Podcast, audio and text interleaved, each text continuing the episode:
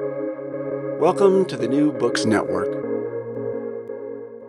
Hello, welcome to the New Books Network.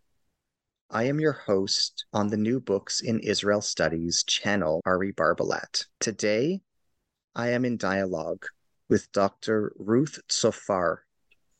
She is co head fellow for the year 2022 and 2023 at the Frankel Center for Judaic Studies at the University of Michigan.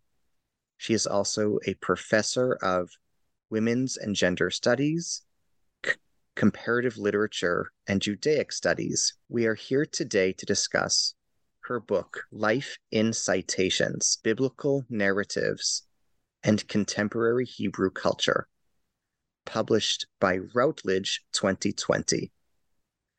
Ruth, it's an honor to be in dialogue with you today. Thank you so much. Thank you, Ari. Happy to be here. Thank you. To begin, please tell us about yourself. Where did you grow up? What formative events in your life inspired the scholar you would become as an adult? Um, I was born in Israel um, to a family that just arrived in the big wave of immigration from Baghdad in the 50s um, into the Ma'abara. Ma'abara was a transitional camp that many Mizrahi Jews, Middle Eastern and North African Jews uh, came to Israel for some for very short time, some for longer time. Uh, we were there, I think, two years and moved to others. My father was an engineer, so he was lucky, he had a position in the area of Tel Aviv.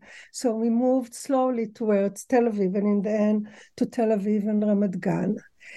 I'm the seventh and I'm the first Sabra. So Sabra culture, native uh, uh, um, culture, it was very privileged when I grew up um, especially that all my siblings were born in Baghdad, especially that Baghdad and the Middle East was rejected. So Sabra was kind of in the Israeli Zionist context was a nobility.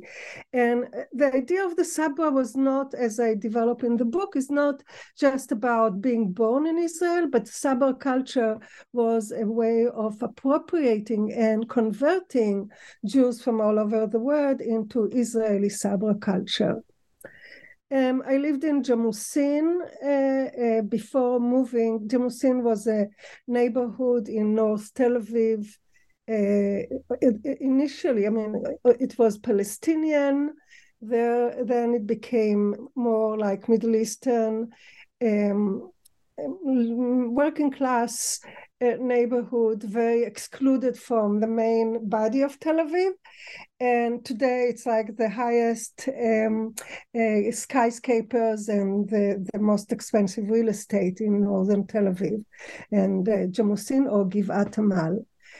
Uh, we moved to Ramat Gan. That's where I most my formative years were in very good schools, very good um, high school, um, actually the best in, in terms of the hierarchy of schooling, scouts. Um, I was very involved in all this, and then I went to the army.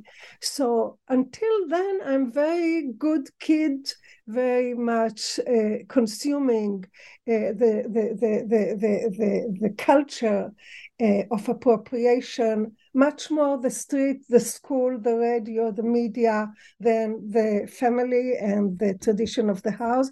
My family were very involved in the process of acculturation of becoming Ashkenazi. it was very much part of the middle class Iraqi Jews that wanted to be like the, the upper class.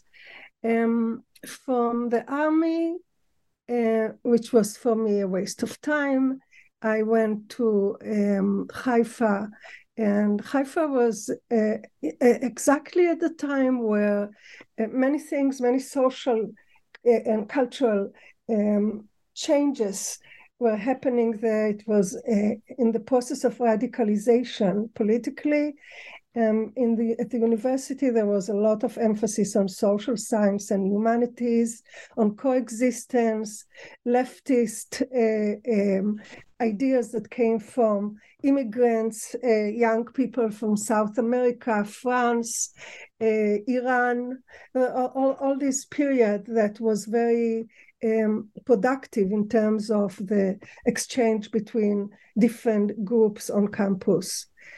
Um, so in that sense, Berkeley in graduate school were very much a good continuity and uh, continuation of Haifa. I did two years in Santa Cruz, UC Santa Cruz, where I taught Hebrew.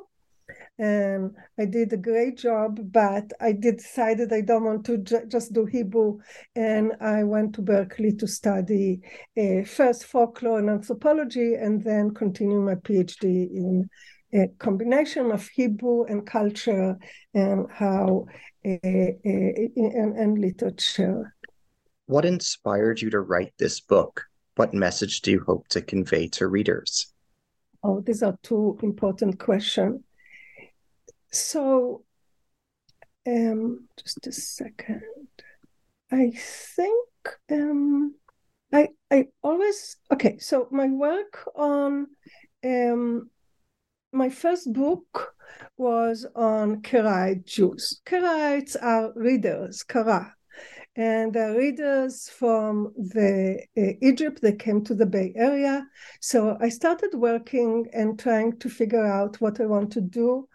Um, and I got really engaged in issues of reading and what is reading, what is literal reading. And for me, was more important what is literal reading when it comes to ritual, how the ritual, how the reading, literal reading transformed or translated into ritual practices, and what does it mean. As it happened, I um, the, the, the, the, engagement with the, the Karaites and the uh, uh, kind of led me to issues of reading Nida, Nida, the purity law of women and menstruation. And the overall experience of working with the Karaite was uh, in its essence, a way to kosherize and, and make legitimate Karaites who's been uh, continuously uh, condemned for uh, uh, being unclean or those who make love with nidot, boalei nidot, the meaning illegitimate, unclean, uh, uh, and kosher. So the, the ideas about the halachic idea is different. They read it differently. So reading was very important to create differences and differences of reading in the time of Rabbinite and Karaite was the the the the the, the, the, the, the cultural difference that distinguish between uh, uh, genealogies and a, a understanding of what the Bible is. Are you with me? Yes. Okay. This is fascinating. Okay, so I wanted to understand the connection between and how they wanted me to study the Nida, and I wanted the women, and I wanted to understand why. Why Nida? I ended up titling the book "The Stains of Culture," uh, ethno reading of Karaite women in the Bay Area. But the idea of the stains is really how do you deal with the condemnation of impurity that goes to generation, and what is the rationale of reading, and how do you explain it to the Karaite themselves, but also to other as a, as a way of representation. And I developed the idea of ethno reading, how to read the others, and as opposed to ethnographic, ethnography kind of based on the writing of culture, in the writing of culture as a production of the other. And I wanted to shift the, the, the emphasis on reading and what kind of and diversify the notion of reading, especially of minorities. How do we read others? Me, as non-Karaite, um, coming to a community with all my privileges and with all my lack of understanding of the community, the, the, the organic knowledge, and how to understand it, uh, uh, uh, but what will be the right reading of their culture. What so, the textuality was very important to me then and the engagement with the bible. So in, in, in that sense it was very easy to move from that and issues of textuality and textual culture to study sacred text and what the privileged text does to consciousness and how it has been privileged within Zionist uh, uh, uh, ideology and what what can we learn from this reading from special reading of this text in contemporary culture what are the primary themes in your book? What argument does your book advance? So, within Zionist reading and within what I call life with the Bible, or the, the Bible as a pro- providing a habitat, as a space, and what I develop later into the breadscape, I put the Hebrew reader the reading subject or the is the reading Hebrew subject at the center. And I'm not talking about religious Jews. I'm not talking about settlers. I'm not talking about traditional even those. I'm talking about those Israelis who define themselves as, as secular or different degrees or different variations of secularism as continuation of the sabra in, in, in, in, in contemporary culture. Um, so it's important to see. So, so reading in that sense is important. Uh, reading biblical text is tempo. It, has important temporality. We want to understand the time in which we are talking about specific interpretation because, of course, they are contextualized and impacted by time. So I'm reading four books, very close reading of four biblical narrative. And in each of them, there is a major phenomena or, or a, a argument that I'm developing. The first one is the story of the um, Moses and the spies, sending them to uh, to tour the land of Israel when they're in the desert, kind of discouraged, want to go back, not clear, and uh, Moses sending the twelve spies. Sarah and Hagar and Ishmael. Um, so in the story of the the, the spies, um, I highlight the tragedy of binarism how binarism produce certain kind of knowledge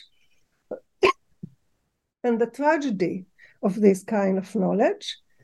Um, I'll come back to it. Sarah Hagar and Ishmael as the construction of otherness and otherness associated with violence. So how this violence and otherness are uh, kind of emerge from these uh, uh, Hagar and Sarah conflict and Ishmael.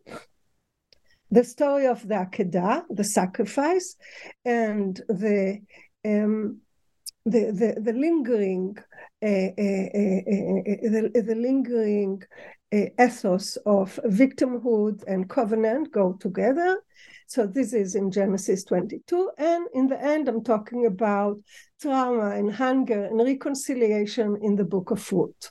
I'm trying to show what the Bible solution to trauma and how can we learn from it in local, but also in what you mentioned before, the international, more a, a, a broader perspective. So to that uh, to that reading, so I'm doing my reading after critiquing reading as a, a, a as a mass produce uh, uh, uh, ideas which I will develop. And um, I'm looking for reactions from language, from popular discourse, from literature, art, from films. Um, and we see how these work together, how a specific cultural tradition of reading turns a, a, a to the center, the, the, the constitutive center of the reader. Um, so that, but also it tells us the, the, the, the horizon and the space, uh, ideological horizon and space of reading. What is reading in the intersection, dynamic intersection of gender, race, ethnicity, religion. So it's not only what we read, it's not how we read, it's also what how we cannot read, what is prohibited from us, or how it is prohibited uh, us prohibited uh, uh, prohibiting us to read. With whom can we read? How do we act? How do we come to the act of freedom? So, kind of seeing, seeing reading not as a final product, but a, a, a, space that produce all the time new possibilities. And so I was very interested in that and how to connect it to um, uh, uh, to these narratives. So there are several la- layers of of my work here. It's a very quantitative work. So it's not if Israelis have connection to the Bible and if we are the people of the Bible. I'm not asking that. This is obvious because that's how Israelis see themselves. But uh, I'm, I'm, I'm, I'm looking at the extent of identification with the content of this narrative. To what extent we reenact narratives, biblical narrative. So it's a question of quantity. How it's an economic question. How do we measure it? This kind of identification with the Bible, the extent to which we become biblical uh, figures from the Bible. So it's an economy of identification, relationship with identity that uh, uh, send me to study subjectivity and how it is manifested in uh, uh, uh as affect, as emotional uh, passion, as investment, emotional investment in biblical narrative, and the the response to this investment. It will also determine the economy of belonging, to what extent we feel belong? Due, due, through the discourse of the Bible, through the shared language around the Bible, through the processing of signification and uh, symbolism uh, I will feel like I, I, I belong. I belong not only to a community, I belong to language, to land, to nation, to the past, to history, and to the future. So the, the, the, the, the, the Bible promises a lot. There's a, a, a lot that uh, for Israelis, especially for Israelis, and I don't know if you ask question about how it is different from American Jews or from other cultures. I mean, I think the fact that Israelis uh, came to Israel, the, the, the, the Zionist, uh, uh, the decision to use Hebrew as the language, the, the Israeli language, made the Bible very much like kind of a possession or a, a, a, an important part of um, daily life and the relationship with the language kind of built up on this kind of comfort that we can engage with the language, we can engage with the land, with the, the, the map, we can engage with the, the, the imagination and the consciousness of the prophets walking the land or the Maccabees, or, you know, it's all there, and we can actually mimic certain uh, uh, aspect of that. Um, so in in in the the way that ideology developed this kind of uh, uh, uh, the, cent- the centering of the Bible in national discourse, it also created a certain kind of national um, Eh, eh, eh, national ethos, a, part of liberal and democrat culture. So to speak about the Bible is not doesn't make me religious doesn't make me a person old-fashioned person on the contrary the ability to introduce themes from the bible in everyday discourse in the media in the endless website that are emerging from the uh, uh, online of people engaging with biblical narrative and in the fact that you can buy your own verse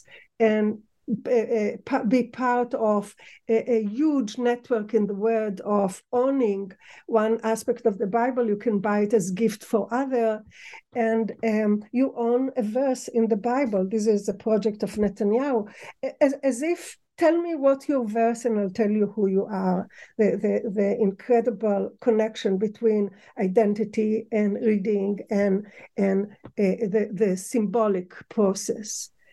um, so written word the, the, the sanctification of the Bible is happening all the time, is happening. My name is Ruth, uh, the, the names of the street, the invocation, not only in terms of name, but invocation of narratives in everyday life is so excessive uh, that um, is is a, a, and part of this shared language. It's part of so so i'm talking about liberalism i'm talking about but i want to mention the consumption around biblical industry and how it creates a certain continuously creates performance and practice that invent all kind of accessories and ritual and spaces uh, that uh, uh, emerge from uh, uh, uh, this life you know this with with the bible. Doesn't matter if you go if a woman wants to give birth and she goes to the shrine of Rachel uh, uh, to to pray, and then the the the payment, and and and and from that to uh, all kind of uh, uh, objects and uh, gifts. So, did I answer your question? Oh, that was superb. I really yeah. appreciate it.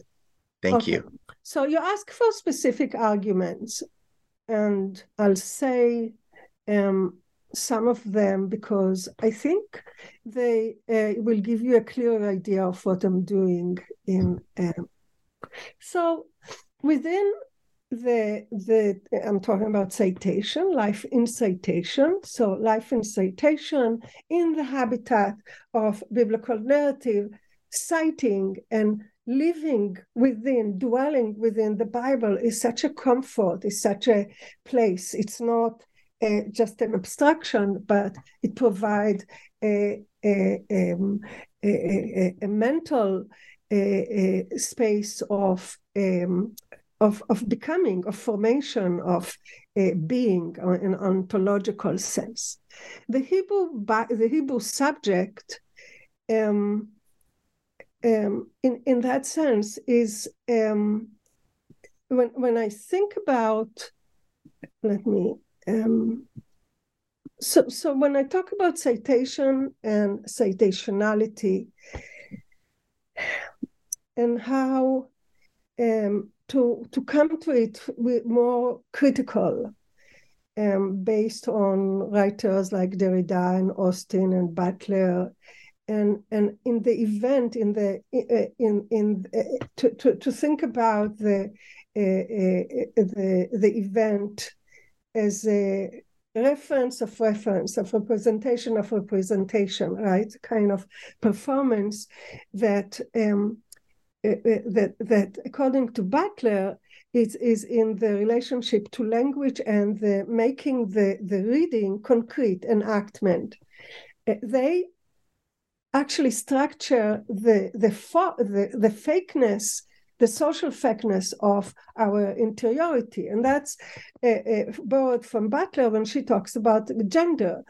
Gender is a, a cultural construct. Reading is a cultural construct that uh, Uh, is is based on the same kind of idea of performativity and imitation and to certain extent some newness right change that introduced within the citation the the, the new citation and they can uh, uh, satisfy our psychological deep psychological need. So citation reproduce the text and reproduce ourselves. and this uh, uh, um, uh, reproduction is committed to the, uh, the, the, ritual of production of national, territorial, patriarchal, uh, uh, all the hierarchies that are invested in this kind of construct of reading, like quoting the rabbis, quoting specific rabbis, quoting right special uh, uh, uh, aspect of the narrative. Um, so we are not only reading, following Butler, we are enacting it. So we do the Bible. So we can say in the same way that we do gender, and gender is a performance that is enacted, we are actually doing the Bible, and which relies on the text and the privilege relation of the national institution of intertextuality and the production of daily meaning uh, that associated with it. So we continuously create, uh, invent meaning, but intertexts are really what mobilize this kind of narrative in everyday li- in everyday uh, life. Um, I Thank have you. several do- uh, uh, examples about sure. how this kind of production of relationship with the Bible is so common in the internet today. So when when I talk about citation in Hebrew, there is a certain kind of pattern in noun following the morphology of certain kind of root that create uh, diseases name of disease. So for example for uh, um, um, um, I'm, I'm trying to be to say something that is like relevant to so if um, the, the rabies of dogs in Hebrew called kalevet. Kalev is a dog, kalevet is a disease that comes from dog biting. Um, hepatitis is yellowing of the liver, so it's yellow. So if you put tzahov is yellow, but tzahevet is the hepatitis. Um, diabetes is sugar, so sakeret is diabetes. So the, the root, sukar, sugar, and you put it on this aelet uh, pattern and it becomes a disease. So I'm calling this tzatetet. Tzatetet is citationality. Letzatet is to cite. Tzatetet is this idea of obsessive citationality, is the continual, continual uh, uh, re, re uh, uh enactment of intertext and ref- references within references as a, a, a roadmap for Israelis in their dialogue. Um, and and and uh, the the um, the the expo the extra the the um, the the pathological aspect of the tzatetet is when uh, uh, you, you you become uh, it it become obsessive that the burden the the I call it the um, signifying burden, the burden to of, of symbols in the culture is uh, becoming so loaded and so uh, uh, referential that actually it start to be like a heavy weight. Uh, if you see a train, it's associated with Holocaust. If you see a certain kind of image, it reflects a certain kind of swastika. There is there is a, immediate automatic interpretation that is associated with the cultural dictionary that skip the context, skip is actually totally decontextualized, and it's what Amos Funkenstein, someone that I really appreciate his um, um, his contribution to Jewish thought uh, uh, that um, uh, that talks about collective memory, memory, and he talks about topocentric, how narratives became uh, topocentric. And what does topocentric mean? That in a cultural vocabulary, uh, fragments uh, of narrative, institution, and historical event have been reduced rather than producing historical critical consciousness. So uh, it's enough if I'm telling you a land that devours its people. Okay, of course it's happening. The land that devours its people. And we know both what I'm talking about, even though I'm talking about tax, I'm talking about new law, or I'm talking about uh, uh, the, the, the situation in the roads and the, uh, the accidents, right? And uh, as, a, as a speaker, I will tell you, yeah, of course, Israel is becoming a land that devours its people. And say, aha, you know, there is a certain kind of agreement. So this topocentric became the fragments of the narrative. They are the prototypical principles of, of narrative. I don't need to say anything, but I just say akedah, the sacrifice, and we both know what we're talking about. So we don't need to go to the whole narrative.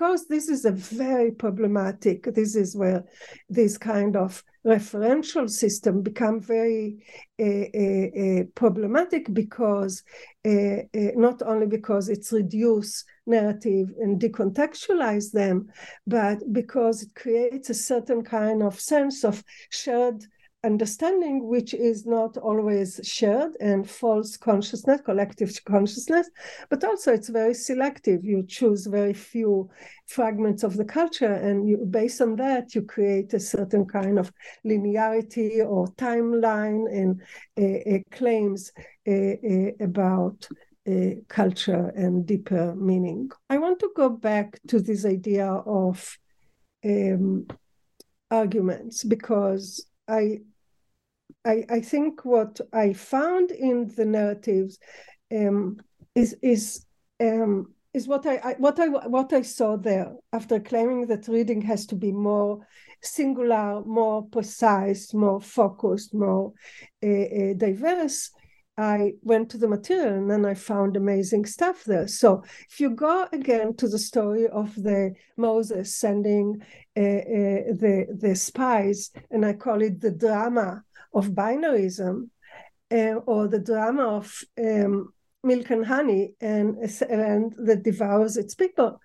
I, I can one can read it as ethnographic text, kind of Moses sent his 12 people as ethnographers, go to the land, come tell me what it is. But it doesn't say, tell me what it is. The binary the tragedy of binary is, is manifested by the way that Moses asks them the question, the model of questioning. He tells them, uh, is it good or bad? Is the people are the people strong or weak? Is uh, is the land uh, fat or, lean? Uh, and according to this question, they're supposed to produce knowledge. So knowledge that is produced according to this question is very binary, is just about blessing or cursing. And this is what we have when they come back. They have these two possibilities a land that devours its people and a land that of milk and honey. And how in this both in this dichotomy, uh, one needs to be able to find uh, the, the possibilities of um, imagining the new land, right? Kind of three words, three words is it possible that a land that devours its uh, that a land of milk and honey will become a place where ideologically it will be so saturated that honey will become sticky and milk will be the drowning pl- uh, eh, uh, eh, eh, place of flowing of the, the mind? Is it possible that it's not just about the ultimate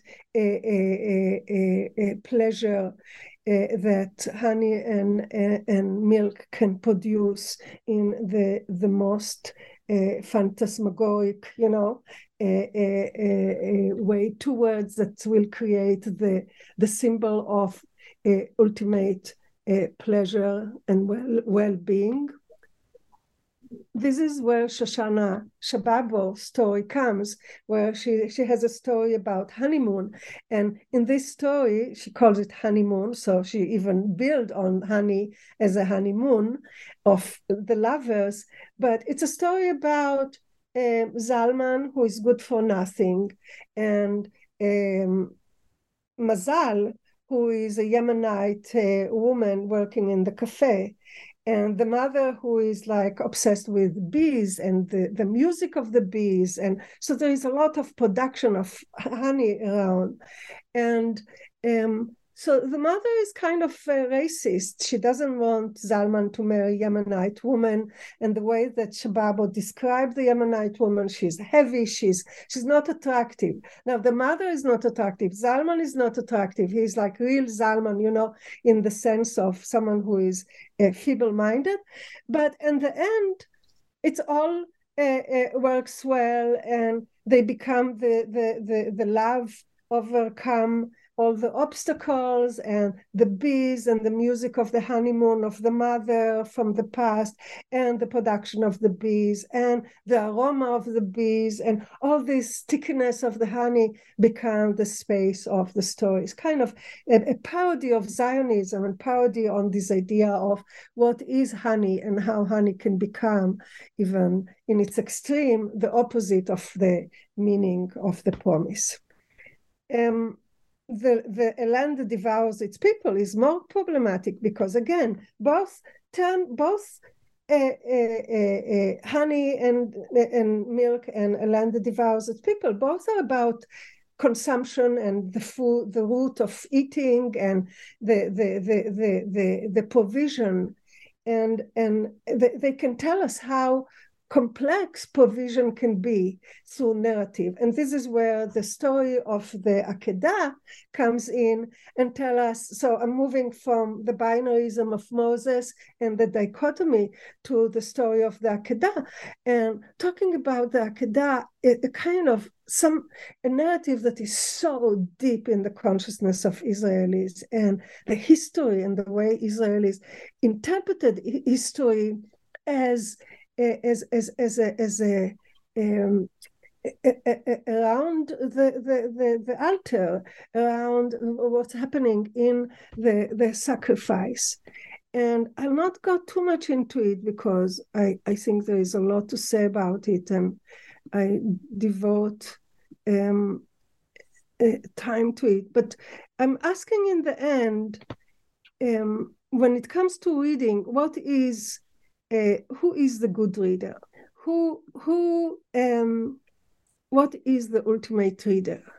Um, and what is saturated reading? What is over like if we talk about the, the honey and the milk, what is a land flowing with milk and honey? What is a land overflowing with milk and honey when it comes to the referential system, when it comes to too much milk, when it comes to the analysis of Tnuva, Tnuva as a national uh, company that produces milk and the milk as a national uh, eugenic uh, um, milk uh, liquid associated with the class with uh, consumption with specific native culture. It comes from Nahalal and the, the Moshavim, and it's kind of so grounded in the history of the pioneers to become one of the most problematic, corrupted company today that sold its uh, uh, um, that, that that sold its the business to China, but not only that, tries to build on the idea of the milk uh, milk um, road uh, in the stars as part of other layer of milk, you know, and how to Tnuva reaches the uh, the the the um, the stars. So going back to the Akedah, like who is the reader uh, what does it mean to listen or to obey the text? What does it mean to obey the text in the context of the sacrifice? What what is good now? I'm talking obey because I feel like I was very good Israeli reader. I was uh, uh, indoctrinated in the certain kind of reading and literature that taught me uh, has taught me how to be a good Israeli. And reading, and this goes to the culture of Hebraization rather than Zionism, but I'll come to it. I want to stay for a second with the issue of the Akedah. And, and so I feel like I was a reader and I was an a, a, a obedient reader. And um, so, what does it mean? How to be obedient reader and not to become the victim of the Akedah? Is it possible? Because I'm saying that um, actually, when when it comes to who is the victim of the Akedah, when you read the story of the Akedah, who is the victim of the Akedah, the real victim? So, working on the sacrifice, I concluded that the real victim in Genesis when we read it today is neither Abraham, as Jewish tradition and philosophy, have maintained. Abraham, is like Hegel, say, kind of wandering in the world, or Abraham who had to uh, follow and be the te- the one who was tested by God. It's not Isaac, the young generation of post-Holocaust Hebrew, as the young generation of post-Holocaust Hebrew writers have opined. So, kind of all the sacrifice, all the Holocaust is based on this premise of the Akedah. Of course, we have to sacrifice our children. This is exactly, and then when it's not only the Holocaust, but the wars and the wars, uh, independent war and the other wars, like how to think about them as to justify them not to justify them because they needed to happen, to justify the internal logic that is provided by the story of Abraham. Kind of internal logic that makes sense, makes certain sense. I'm saying it's not Isaac, it's not Sarah, as feminists uh, claim, the woman who behind, and she's actually the, the, the, the victim. No, and it's not even the Rem as the poet Yehuda suggests, or as the endless, colorful, aestheticized uh, uh, art of Menashe Kadishman, right? Uh, are you familiar with him? The, the, the continuously trying to create many many ways the same like the the draft of Yitzhak Laor. I will try again. I will try with different color, with red mouth, with but very aesthetically appealing so I'm I'm saying they are not this, they're not that, they're not that. The real victim of the of the the the, the Akedah is the modern Hebrew reader, especially the Sabra native. The reader of the narrative becomes the, the victim. Once you're reading, once you're reading from a specific perspective, once you are uh, uh, in the domain of depth economy, depth economy of the narrative, the demand of the text as it is circulated and imagined, then you are the victim. And it is an imperative to uh, internalize and identify with its message uh, of obedience and read it as if you are part closely implicated, whether as Abraham or his son, whether as Sarah, whether as the Rem. And some people talk now about environmental issues, you know, the, the, the, the, that were around. So, reading from an ideological saturated position implicates the reader of the story, the reader of the story within textual metrics and its genealogy especially with the trauma of the Holocaust and wars, and kind of the logic is provided. So, these metrics is very much part of what we internalize as a, we are the eternal survival offspring of Jewish culture. And that's what mobilized this narrative. Can you explain the concept of Ivrut what does it mean? How is Hebrewness presented in contemporary Israeli literature as described in your book? So I developed the concept, especially uh, inspired by working on uh, the book of Anton Shamas, this incredible piece that is going to come up now in new edition, new public uh, from UC Press. Um, I think it's coming next month. Um, Anton Shamas' book Arabesques, um, incredible contribution to Hebrew literature. Anton is Palestinian. He lived uh, first in Fasuta, uh, northern Galilee village, and then in Haifa, and now he's my colleague in the comparative literature department. He's actually emeritus now.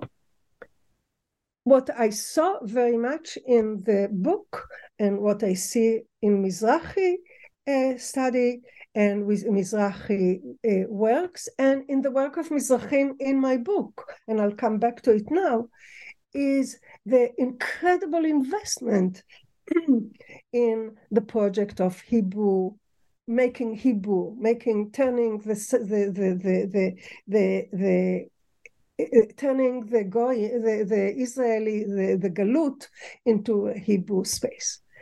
And I'm referring to the mass production of an, an engagement of writers educators, uh, the media, journalism, all, all, the, all the cultural a, a, mechanism of the first 50 years, maybe 40, kind of really accelerated in uh, narratives of uh, Hebrew narrative, in singing, in media, in news, in every uh, aspect, and how through the Hebrew you acquire identity. So through reading and reading Hebrew stories and Hebrew narrative, Moshe Shamir, Sami Chizhar, all, all, the, all the canonic literature that was produced, and it was very much many of them, Sami Chizhar maybe is an exception, but many of them were very engaged in the ideological enlisting a certain kind of ideology in favor of creating this cohesive, inten- intensified mechanism of turning the reader the, the, the foreign reader, the reader who comes from all cultures, who comes from different uh, uh, uh, spaces, into a Hebrew speaker, a Hebrew consciousness. So this mechanism, I would say, was as strong as Zionism. This is, and, and in many ways, I think it should be emphasized. What we see in Arabesque and the, the effect that of Arabesque is I'm trying to show in Arabesque how Anton is a product of Hebrew culture in many ways. He he, he was educated and uh, his Hebrew, like when he, when the book came out, everyone was saying his Hebrew is better than our writers. He's engaged with the tradition of intertextuality more than our writers. He could cite the midrash. He could cite, and he could invent even words in Hebrew. He was so his, his, his the book is amazing, and and the person. But um, so what I saw there is, is, is a way in which the Palestinian writer talks to the Hebrew in their own language, but he, he's doing something, a strategy very important. He's arabesquing the reader. So in these competing uh, competing strategies, he's able to arabesque us, meaning to draw us into a certain kind of like the arabesque, you know, the model of a, maze that it takes you to different a possibility, different roads. And within the culture and the consciousness of uh, Arab culture, Palestinian narrative, he's trying to provide us the, uh, the, the, the narrative of the Palestinian that otherwise will not be able to identify and to relate to. So there is a very interesting a, a, a engagement here with Hebrew as the best Hebrew and many people say Anton is like the best. Uh, uh, I don't have the quote in front of me, but the the raving like some people say it's impossible that the Palestinian wrote this book uh, uh, uh, maybe there is a mistake and maybe it's actually a different person. There was really engagement and, and awe in this phenomena of arabesque.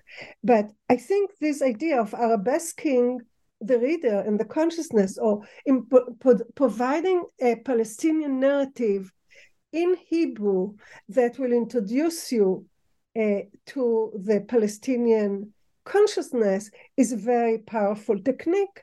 And he does this with love he says there's a quote there that you have to do it with love and there's a, a, a, even say that uh, if you do it with love that, and it's not only um, post-colonial text that is provided with love to the reader to the colonizer reader in order to be able to keep the, the, the attention of the energy and the, the empathy to be able to create an empathic reading, which otherwise is not allowed in Hebrew was not allowed in certain time in Israeli culture.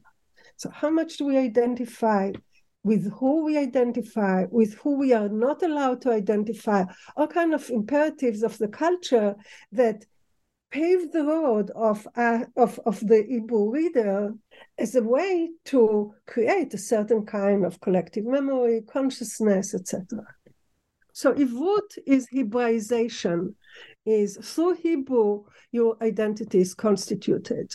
What does your book teach us about trauma? Okay, thank you for this question. I'll go to the narrative of Ruth. Um, so I read the book of Ruth maybe I should. I, I want to conclude the Akedah because I sure. would like to go back to.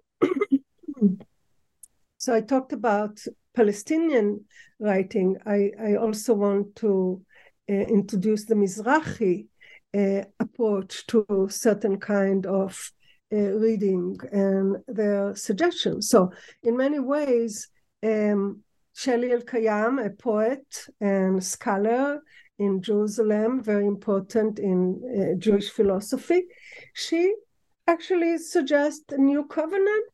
So, how is it possible? How many years a man can pace among the pieces of the covenant and the stand, the scent, the, the smell of the covenant is no the smell of the covenant is stronger than the smell of the car- carcasses and she's referring to a poem by uh, the brit of abraham um, um, among the pieces when he's uh, instructed to uh, create to batter to um, chop animals and put them in the sun and said to what how many years we can the, the, the carcasses of the covenant uh, uh, and the smell of it will be muted in comparison to the uh, smell of the covenant and what the covenant is promising us.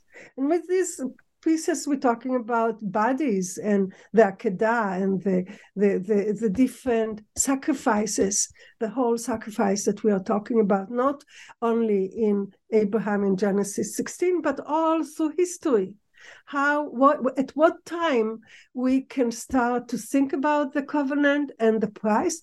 At what stage we can talk about new covenant can we as feminist women write a new covenant? Can we start to think about some some some alteration of the way that we think about this idea of relationship with god and the price that we are paying for this incredible uh, uh, uh, um, roof that he he he you know the the the the, the chesed that he's promising us the the the grace? How how to do it so we do have different voices that are asking uh, for some change for a, radical change um, we know we all know the the the, the uh, another a, a photographer, a piece of art by Adi Ness. So El, Shelley Elkayam uh, originally is from Rod,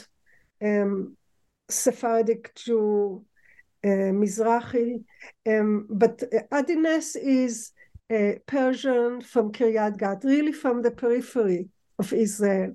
And he has uh, is very famous for his photography, staged photography. He did The Soldier, he did The Last Meal, and he did biblical narratives.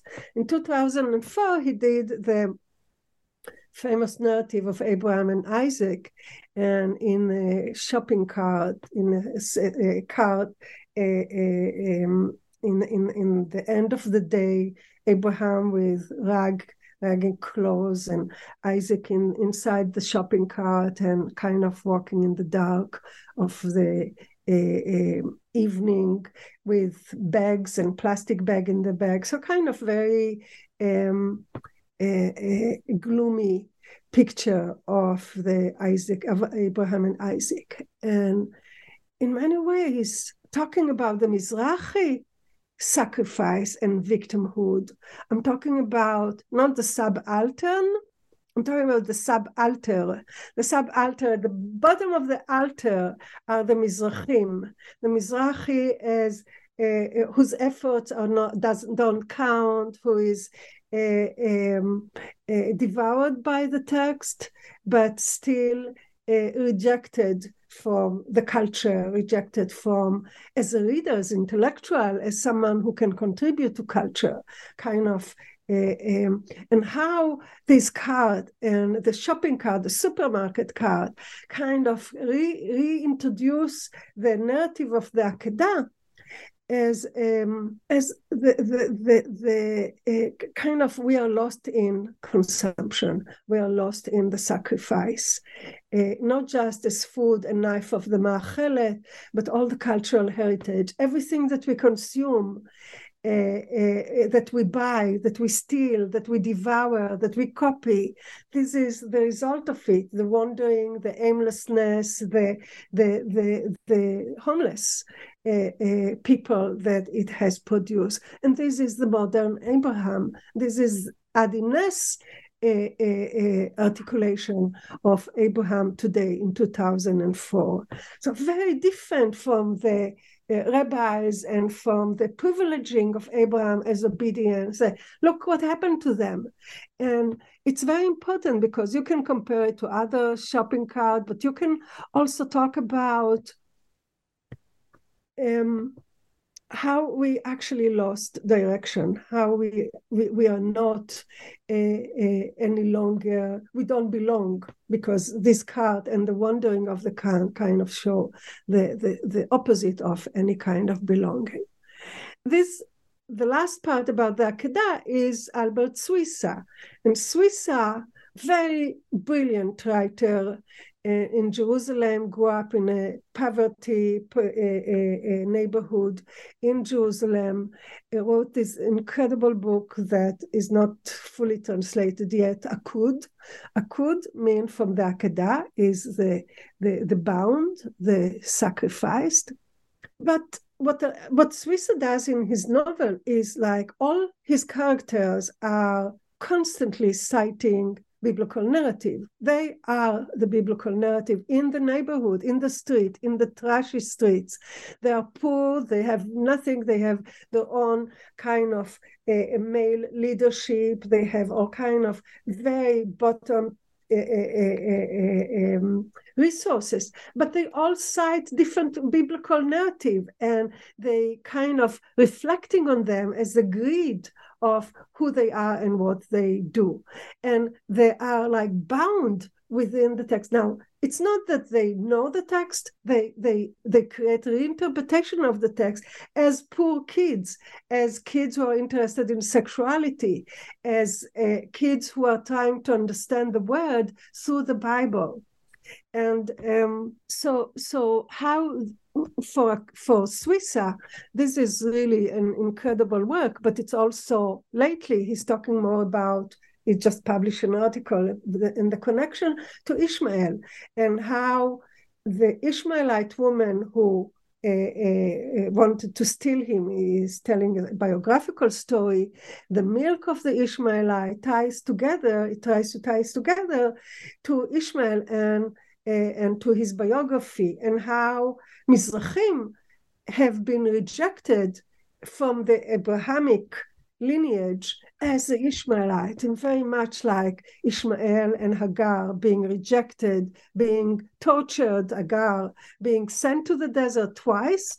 Um, and actually the, the, to identify with Ishmael as the Mizra- Mizrahi experience that uh, uh, was not a, a, a, part of the core of what we call Abraham, Isaac, Jacob, and the, the core of Israel.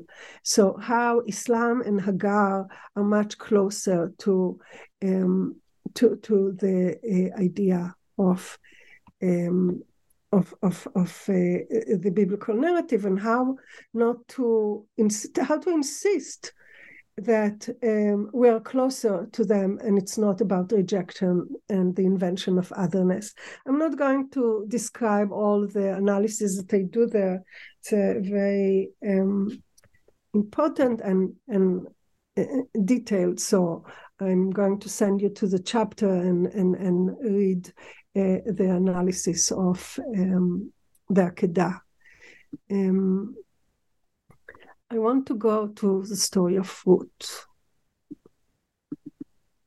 So we all know the story and how the the the, the most um, celebrated aspect of the story is Ruth um, following Naomi and her speech, wherever you'll go, I'll go, your God is my God, kind of very full um, um, in, in inclusion in, in that sense, kind of how she includes herself within the the the the, the tradition identity, kind of uh, became a text of conversion, text of feminist reading, love reading, and and kind of this is love, this is what love does. But I, I'm reading the story of Ruth as a continuation of the story of Moab, 10 generation. And I'm putting it in the context of total trauma, very inspired by the Holocaust, saying the Holocaust never ended. We are, we are still in reverberation of the trauma of the Holocaust. So, and trauma is lingering. Trauma has its own way of working on our mental and psyche and unless there is a major change. So the trauma of sodom and the story of lot leaving sodom and his inability to live and he's like i cannot live and i'm afraid and they have to take him by the hand and lot is the most unable in that sense. Um, but very traumatized and so so with that history to reintroduce Ruth within the context of hunger, destruction of her people and annihilation, and uh, the death of her husband, her fourth, uh, her brother-in-law, and her father-in-law. So all, all these kind of weighing on Ruth as a as a psyche, as a subject, and um, so she's coming uh, to um, with Nomi to Bethlehem, and um, it's all symbolic and beautiful. And I want just to focus on four, five verses uh, of the dialogue between Boaz and Ruth. Sure. Uh, when, when he tells her this chapter three or two in verse 10 and she tells she fell on her face and bowed down to the ground and said unto him why have i found favor in thy sight that uh, thou shouldn't take uh, cognize uh, of me seeing i am a foreigner? How, how why, why do you do that to me? You don't know me and i'm a foreigner. And foreigner in the full sense of being a foreign right? Like i'm not I don't deserve to be included in the way that you included me. And she's referring to Boaz uh, providing her space in the among the gleaners and uh, uh, kind of protecting her. And he tells her, um, "I has fully been told." I will just paraphrase. I say it. It was told to me who God, uh, who godly everything that you did to your mother-in-law after the death of your husband and you left your father and mother and the land of your people and you walked you came telchi, uh, to the people that you don't know before. Kind of he's he's starting to tell her her story. And so there is a very powerful exchange here that she's asking very clearly and very honestly, why do you do that? I'm a foreigner. Why, why that? And he's telling, start, still starting to tell her about her and her story, kind of full acknowledgement of her story. And it was told to me, and I know it, and I'm going to tell it to you. And then he said, The Lord recompense thy work, your act, and it will reward you complete reward from the Lord, kind of three rewarding. He will pay, and your your your reward will be double, perfect, shalem, like Yerushalayim, Shalem, Shlomo, all this root that is like fully perfect uh, from the God uh, that you came and uh, under my refuge. So he's giving her the most important blessing. And then she say, uh, uh, let me find favor in your sight, my Lord, for that time has comforted me. And that you've spoken to the heart of the handmaid, though I be no, not as one of thy handmaids. You talk to me not as, as, as to a handmaid, but you talk to me uh, to my heart.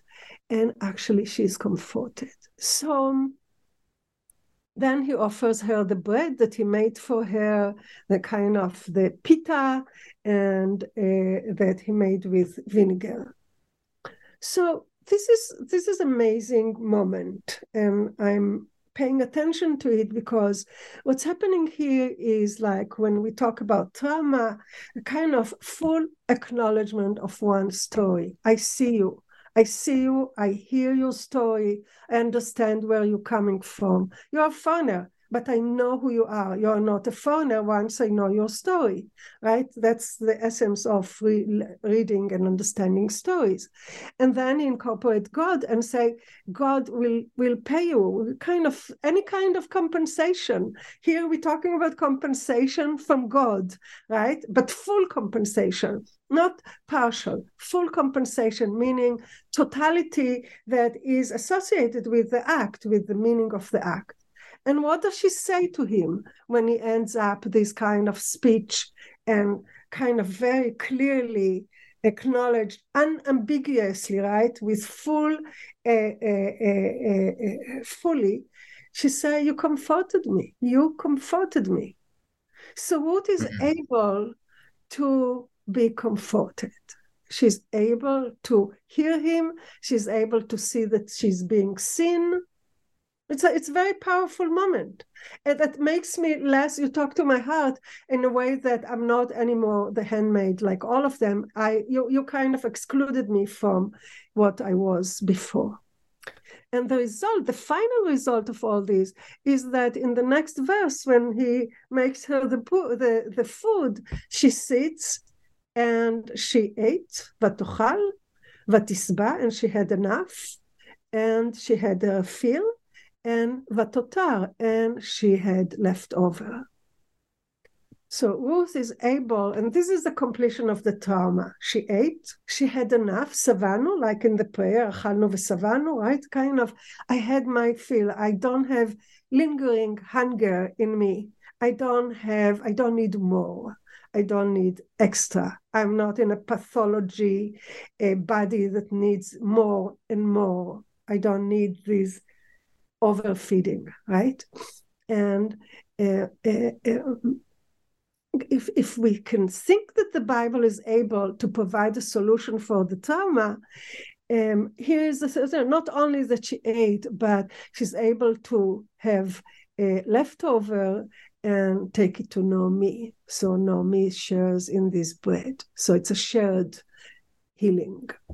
And here I see how the Bible is engaged. Now, it doesn't mean that uh, uh, that we can do it so often. It doesn't mean that it's like, but this is a solution that the Bible gives to trauma, to historical trauma, and from that, the place of Ruth as the, the at the the top seat of the uh, the matriarch of the, the the David and the Messiah is very clear. The kind of full inclusion, but this full inclusion is possible with apology, with understanding of what happened, and with the acknowledgement, a kind of political moment in the life of Ruth when Boaz sees her and acknowledge her narrative. You note the comment by the Israeli literary commentator Baruch Kurzweil that after Auschwitz, it is impossible for the author to invite guests for a meal. What is meant by this observation? How does it relate to broader themes in your book? So, within citation and biblical narrative and narratives as provision, narrative as food. And also the sacrifice, sacrificial knife of Abraham is also from the same root, ma'achelet. It's a, it's a knife. So, mm-hmm. so the root of provision and all kind of provision are the essence of these narratives. So eating and the the whole um, space, the whole. That's why I called the the the space, the discursive space that open of interpretation, the discursive space of interpretation a breadscape because I, I, I, saw it connected to to bread and to Pat of Agnon and to the Pita Shlema of uh, Ilyas Khoury and Anton. Kind of in Palestinian culture, there is the Pita, and Pita Shlema is Anton Pita, as opposed to Pita Shlema of Agnon, that is like the, the, the meal, the heavenly utopic meal. Kurzweil is, is helping us to understand the place of food and the place of meals in Jewish consciousness, replacing the poem that Adorno is talking about.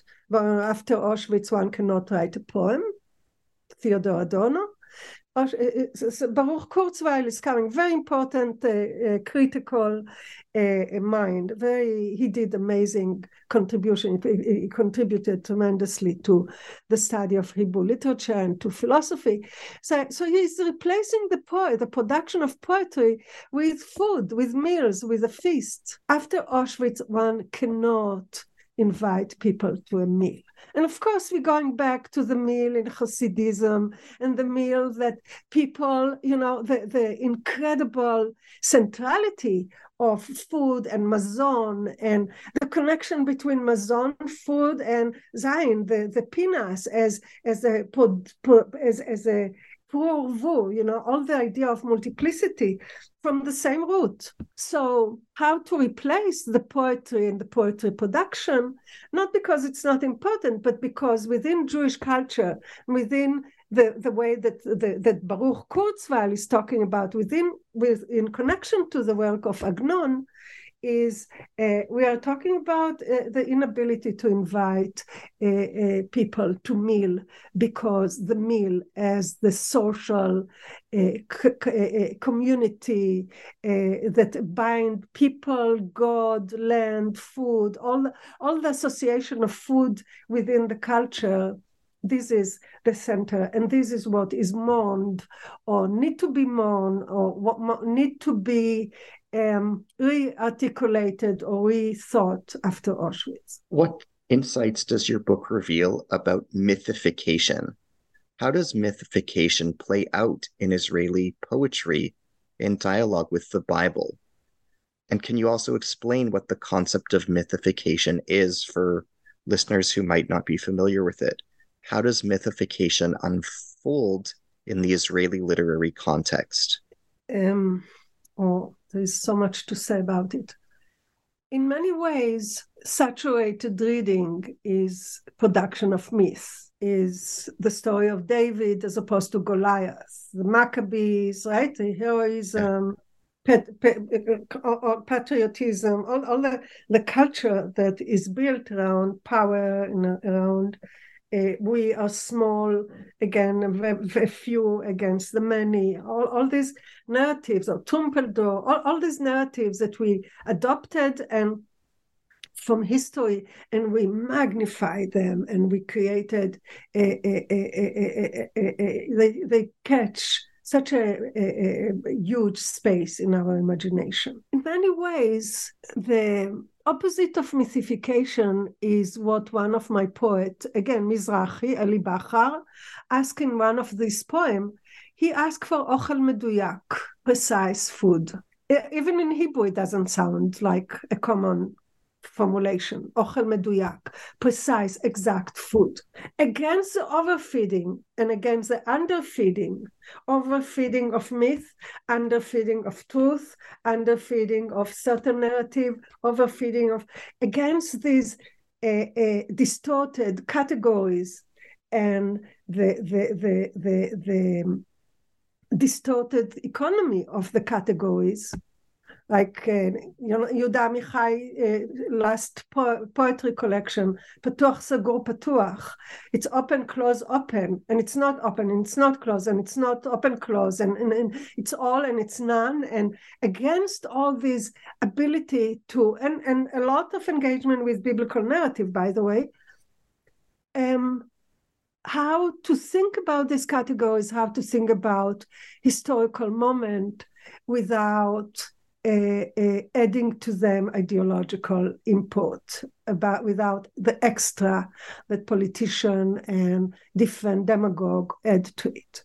So in many ways, it's the role of politician and poet and intellectual to educate us how to read and to educate us to teach us how to heal to process how to process trauma because through certain kind of reading and certain narratives we can process trauma we can the idea is not to overcome it but to process it to understand and to to go through the the, the, the, the stages that we need to go through in order to come out a, a stronger, more understanding, more a, a empathic.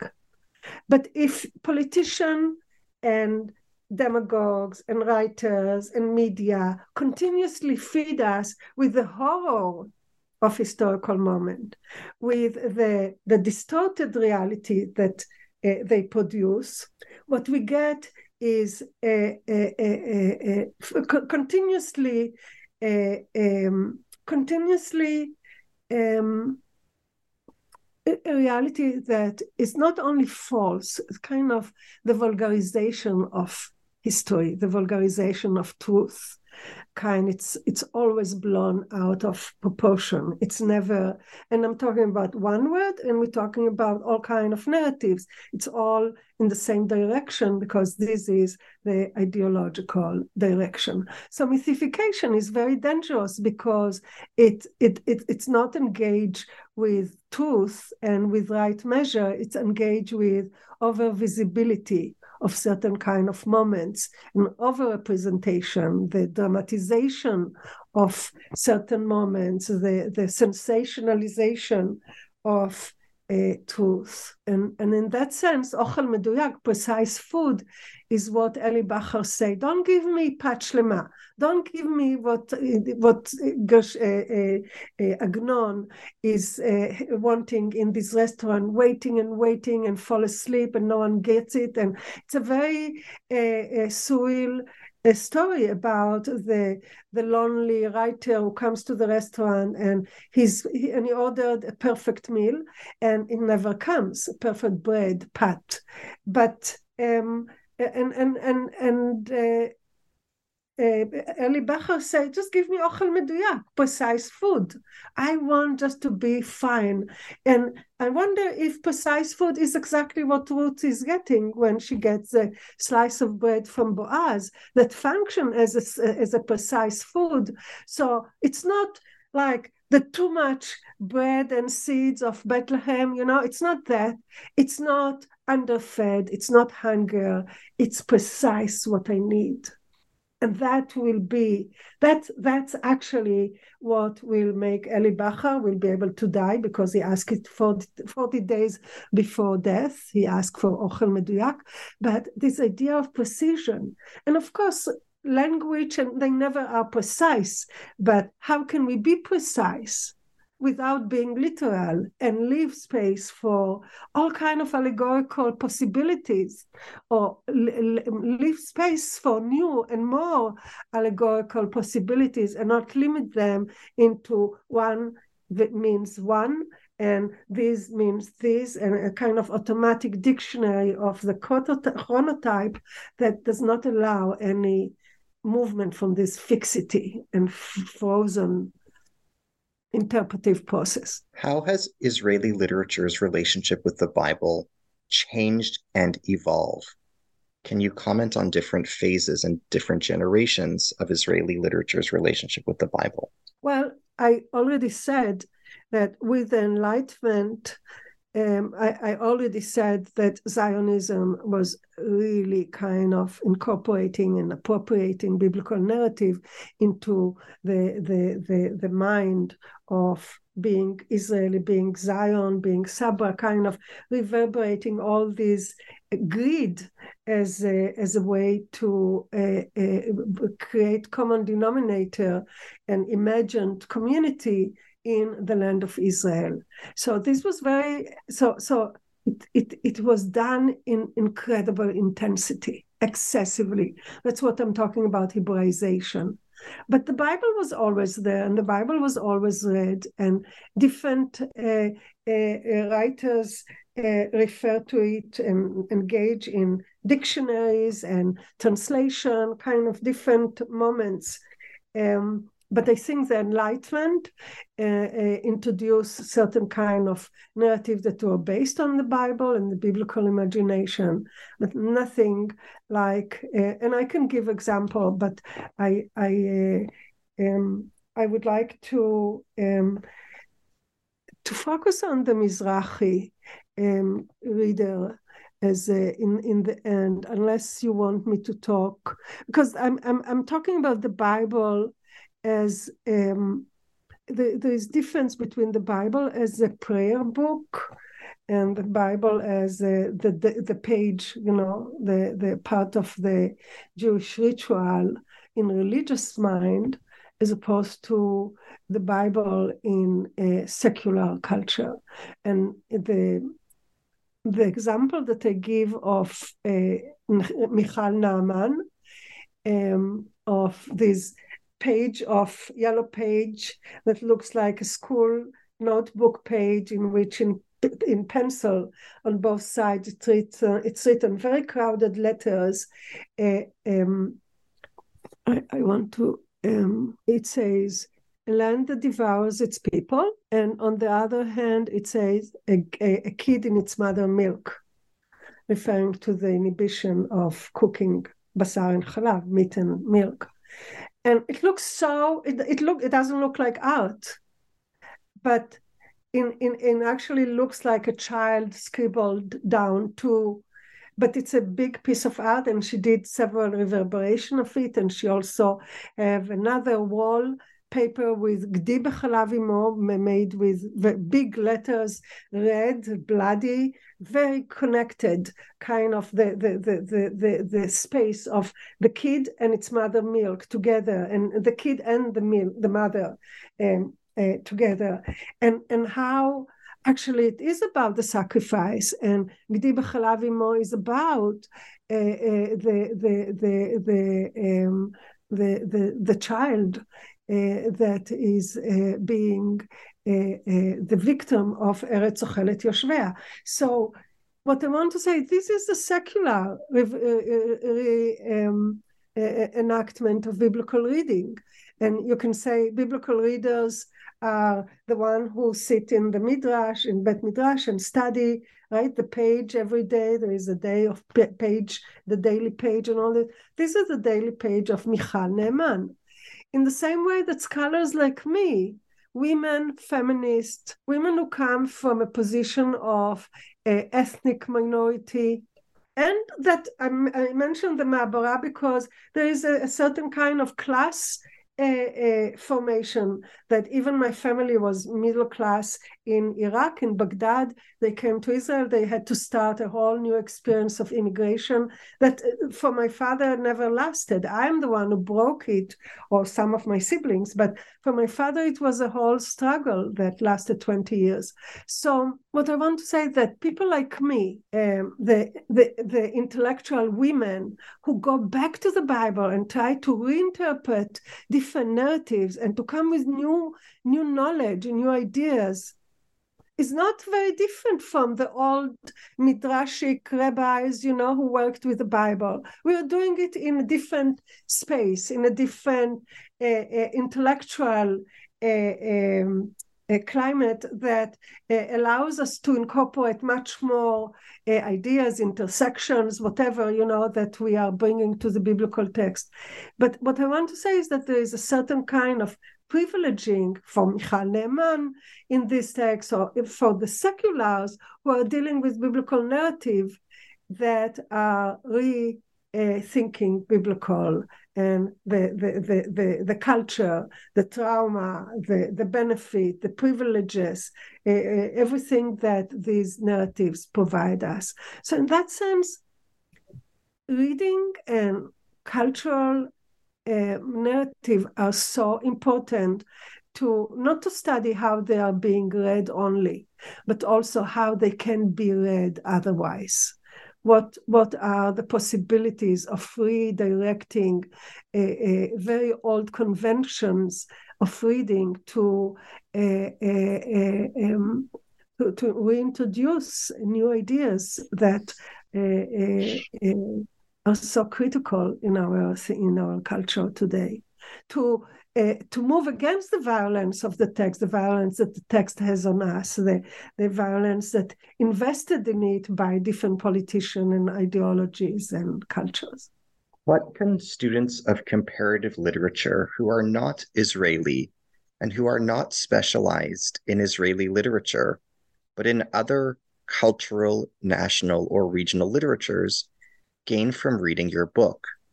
What can students of Caribbean literature, African American literature, Latin American literature, Canadian literature, or other literatures gain from the insights you present in this book?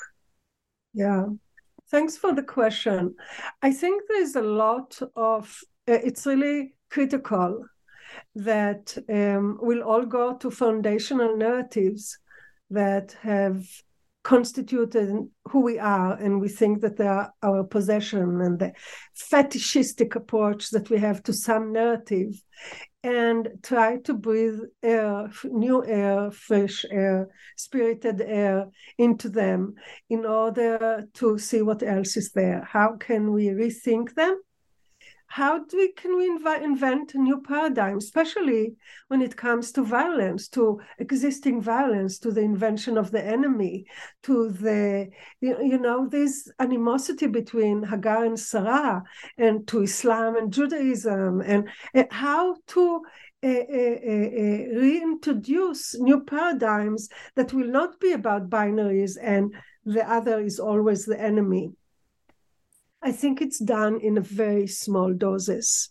but I think that's what I would like to see. It's like about how to uh, uh, to to breathe air to the numbing or to all kind of claims and to all kind of conventions that we don't even dare to rethink them because they're so powerful and they have power over us so in many ways this will be liberating and emancipating a, process of um, to come to it with a fresh eye and not to incorporate the gaze or gazes or all kind of uh, convention that we uh, are educated to think through. What does your book teach us about gender in Israeli literature?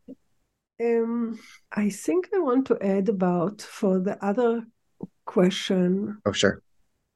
Um, how critical it is to compare comparative study as a critical method of thinking.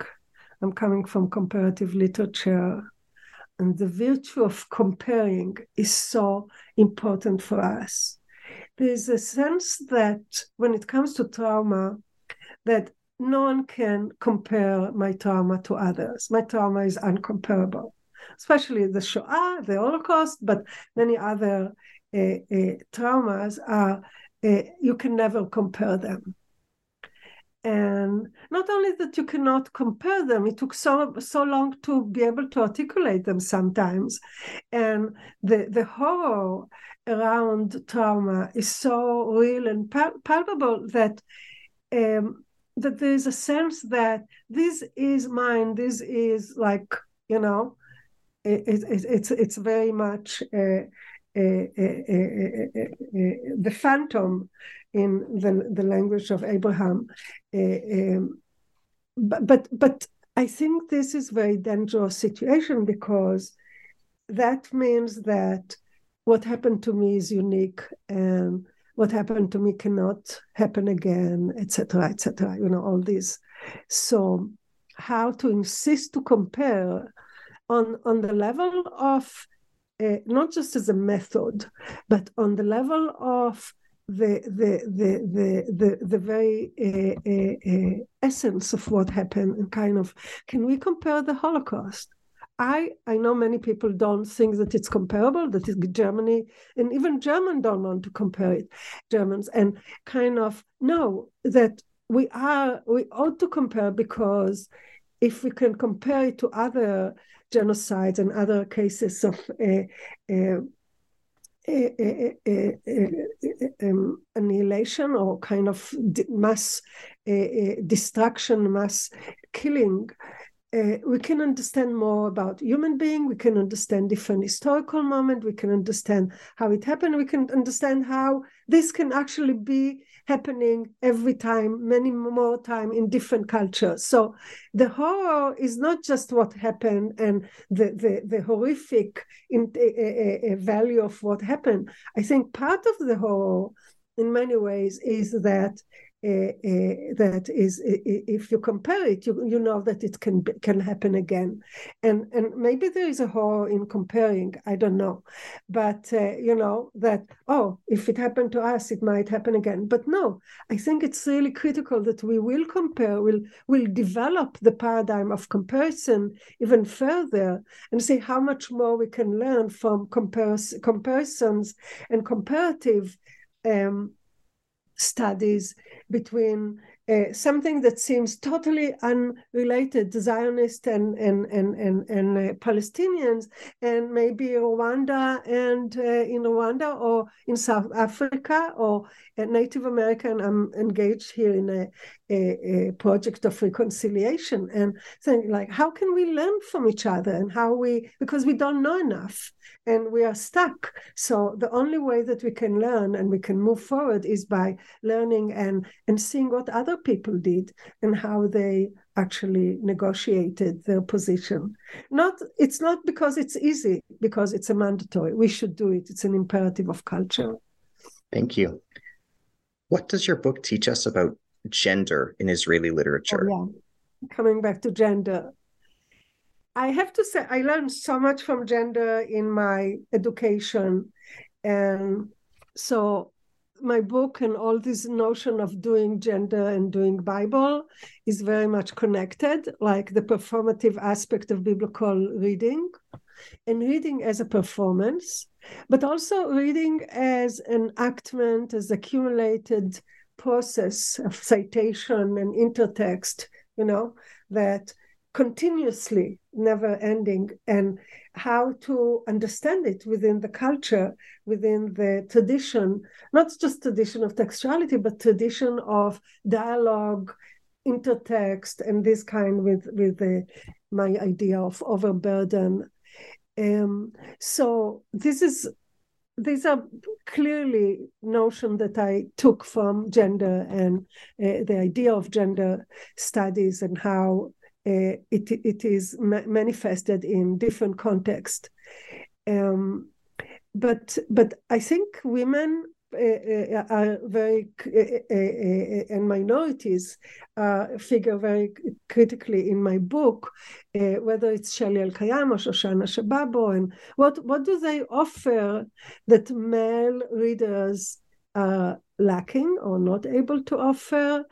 I um, I think in the sense then in the same sense that I say that uh, the Mizrahi are the subaltern and they're at the bottom bottom of the altar and they are the the ultimate victim of the the Akedah and of culture. I think women are very close there, you know, especially women, Mizrahi women, that are even if we do hierarchy of such and of vulnerability and investment in culture and desire to be belong. And we understand that all these demands for desire to belong coming from women like uh, Shelley Elkayam and uh, um, Michal Naaman and uh, Shababo and uh, other writers. Who is Shoshana Shababo? Can you tell us about her personal story can you describe her life, her biography, and her reputation? She's amazing. She was um, going back to the uh, beginning of the 19th century, 20s in Tzfat and the Galilee. Um, she was a prolific writer. She wrote essays, she wrote a novel.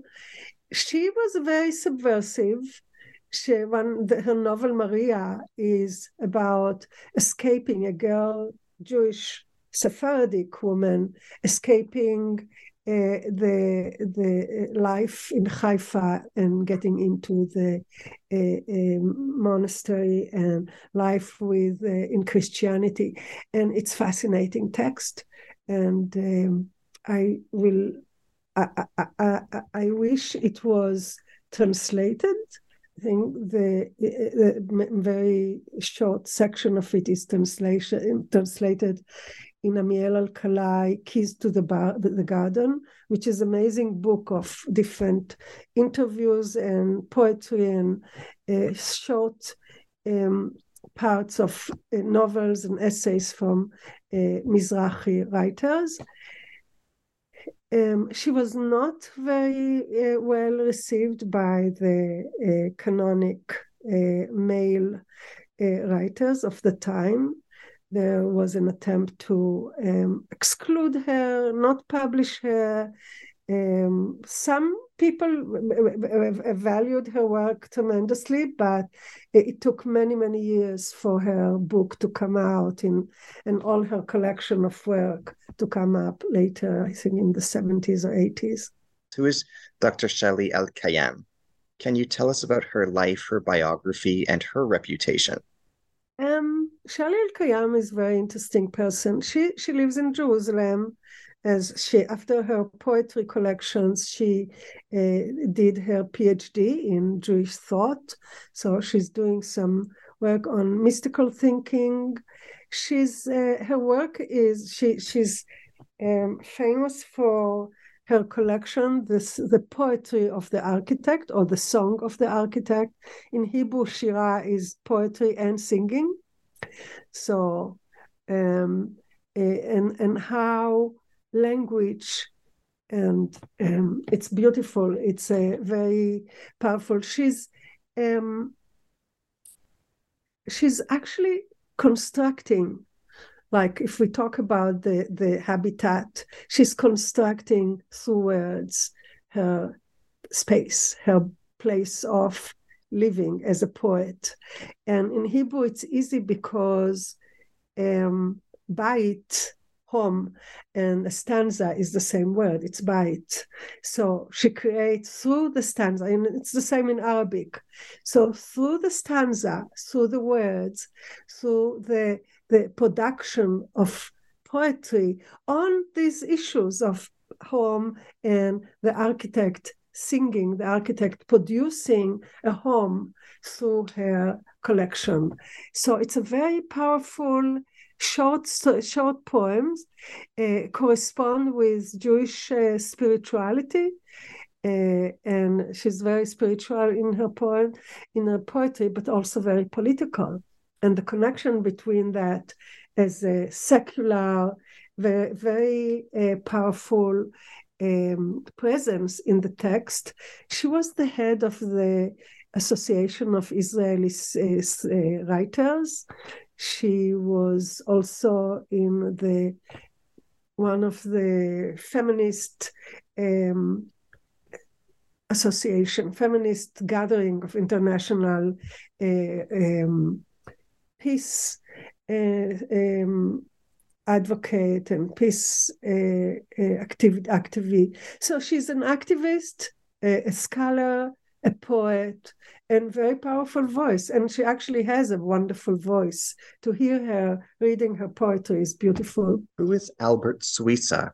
Can you tell us about his life, biography, and reputation? I also mention all of them in the in the book.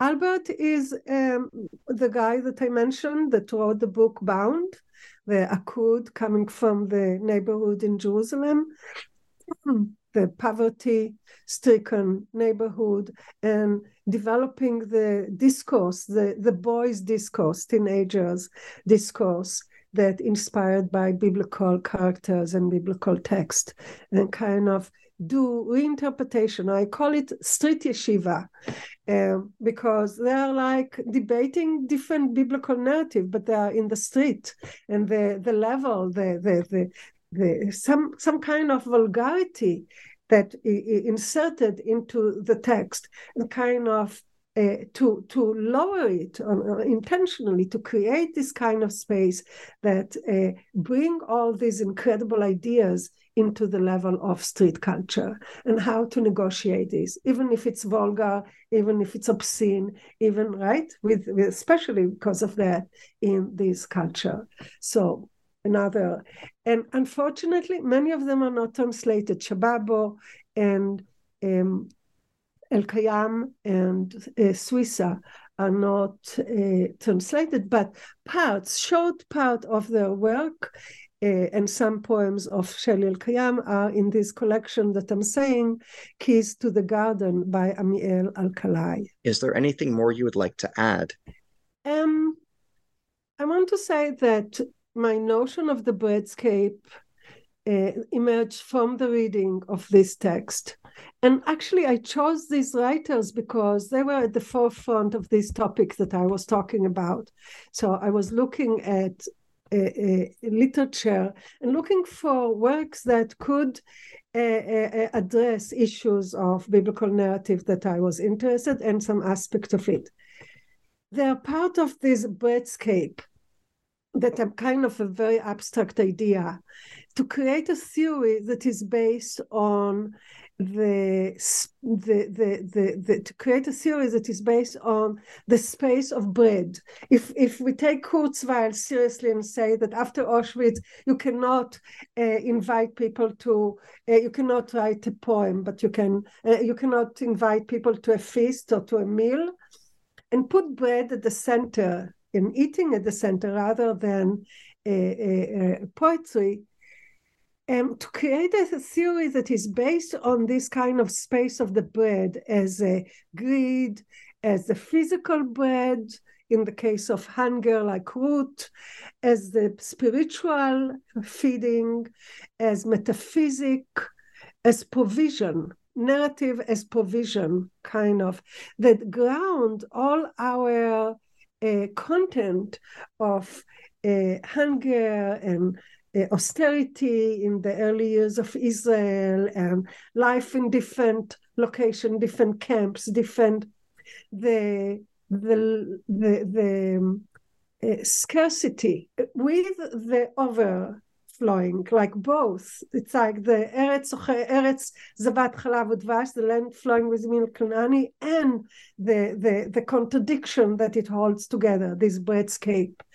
And the, the bounty uh, uh, and, and extra of cultural reservoir a, a, a, cultural, discursive, imagine reservoir of culture from which we imagine our body, our future, our right within kind of sense. How we are being fed, how we are being provided, what are the elements of this provision, and what does it make us more hungry or less hungry? Does it make us satiated like root? What, what, what are, or are we continuously traumatized with this uh, lack of provision or over provision? And how to study these references and the relationship between them, the cultural references, and the relationship between them in the different intersections, uh, uh, uh, in different moment, different time, and how what what are they in comparison to other competing discourses? So the breadscape is is like a laboratory of this kind of ideas put together and to study a culture. And so what I'm showing is that in the Hebrew in Hebrew literature and Hebrew biblical literature, we have the the the the, the honey and the milk and the, the, land that can devour us, but we have the bread of Boaz and we have the the the Pat Shlema, the perfect bread of Agnon, and all the trauma of the Holocaust and real hunger, right, with the body of the Muslim, and we have we have so many um, images and cultural uh, uh, uh, references um, that that bring this bread into the center and in in in in in in when we are now in our history and see. And also kind of as a tool to understand what's happening now. What's happening now that there is such a desire for a, a religious education for religious political involvement in in the in the government and how what what what uh, uh, uh, um, how uh, the the damage and the, the the the the violence that I'm talking about is being intensified in specific political uh, moments. So so this is like where the breadscape is moving.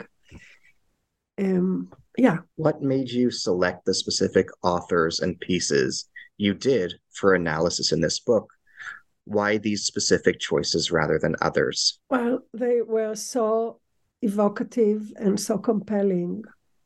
And they dealt with my subject, like the poem of Dan Pagis, where he cites a land that devours its people and a land that of milk and honey, and use them as a as a as a chronotopes. Well, very was very important for me, or to to to create a, a, a whole space that will bring all these examples around food, about around uh, the scarcity and the the, the overfeeding, both if, of Tnuva, of uh, Zionist education, of identification, full identification in narratives, and the, in which I we read the Haggadah right in in in, in the, the method of reading as if we came out of Egypt, as if we were in Auschwitz, as if we were kind of level of identification, and how these texts in different ways and different uh, in, in different degree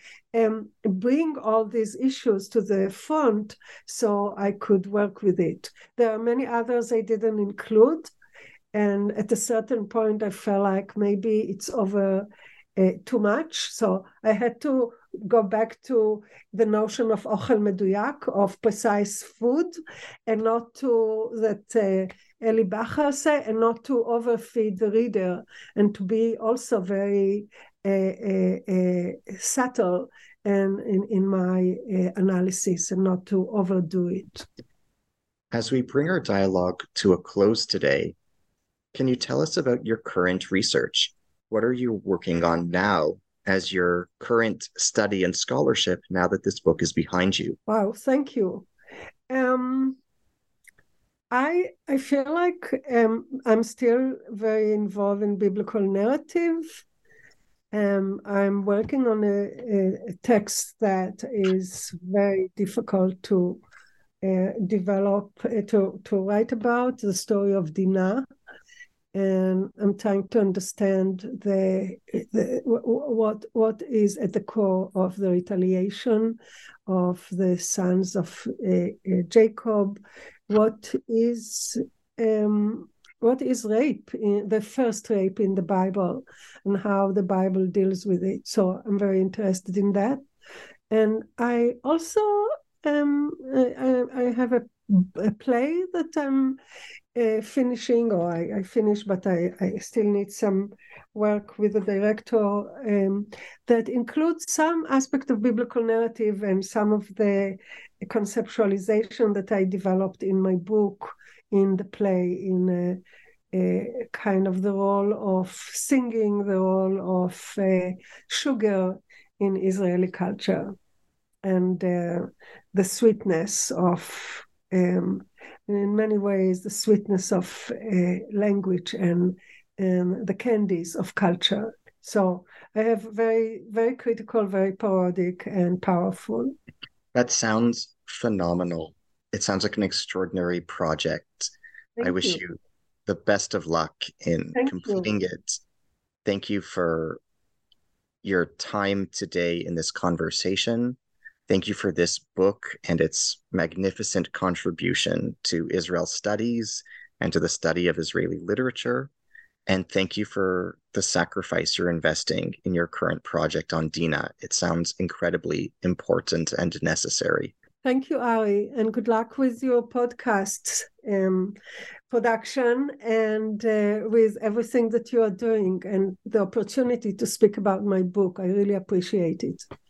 Thank you. It was my humble honor.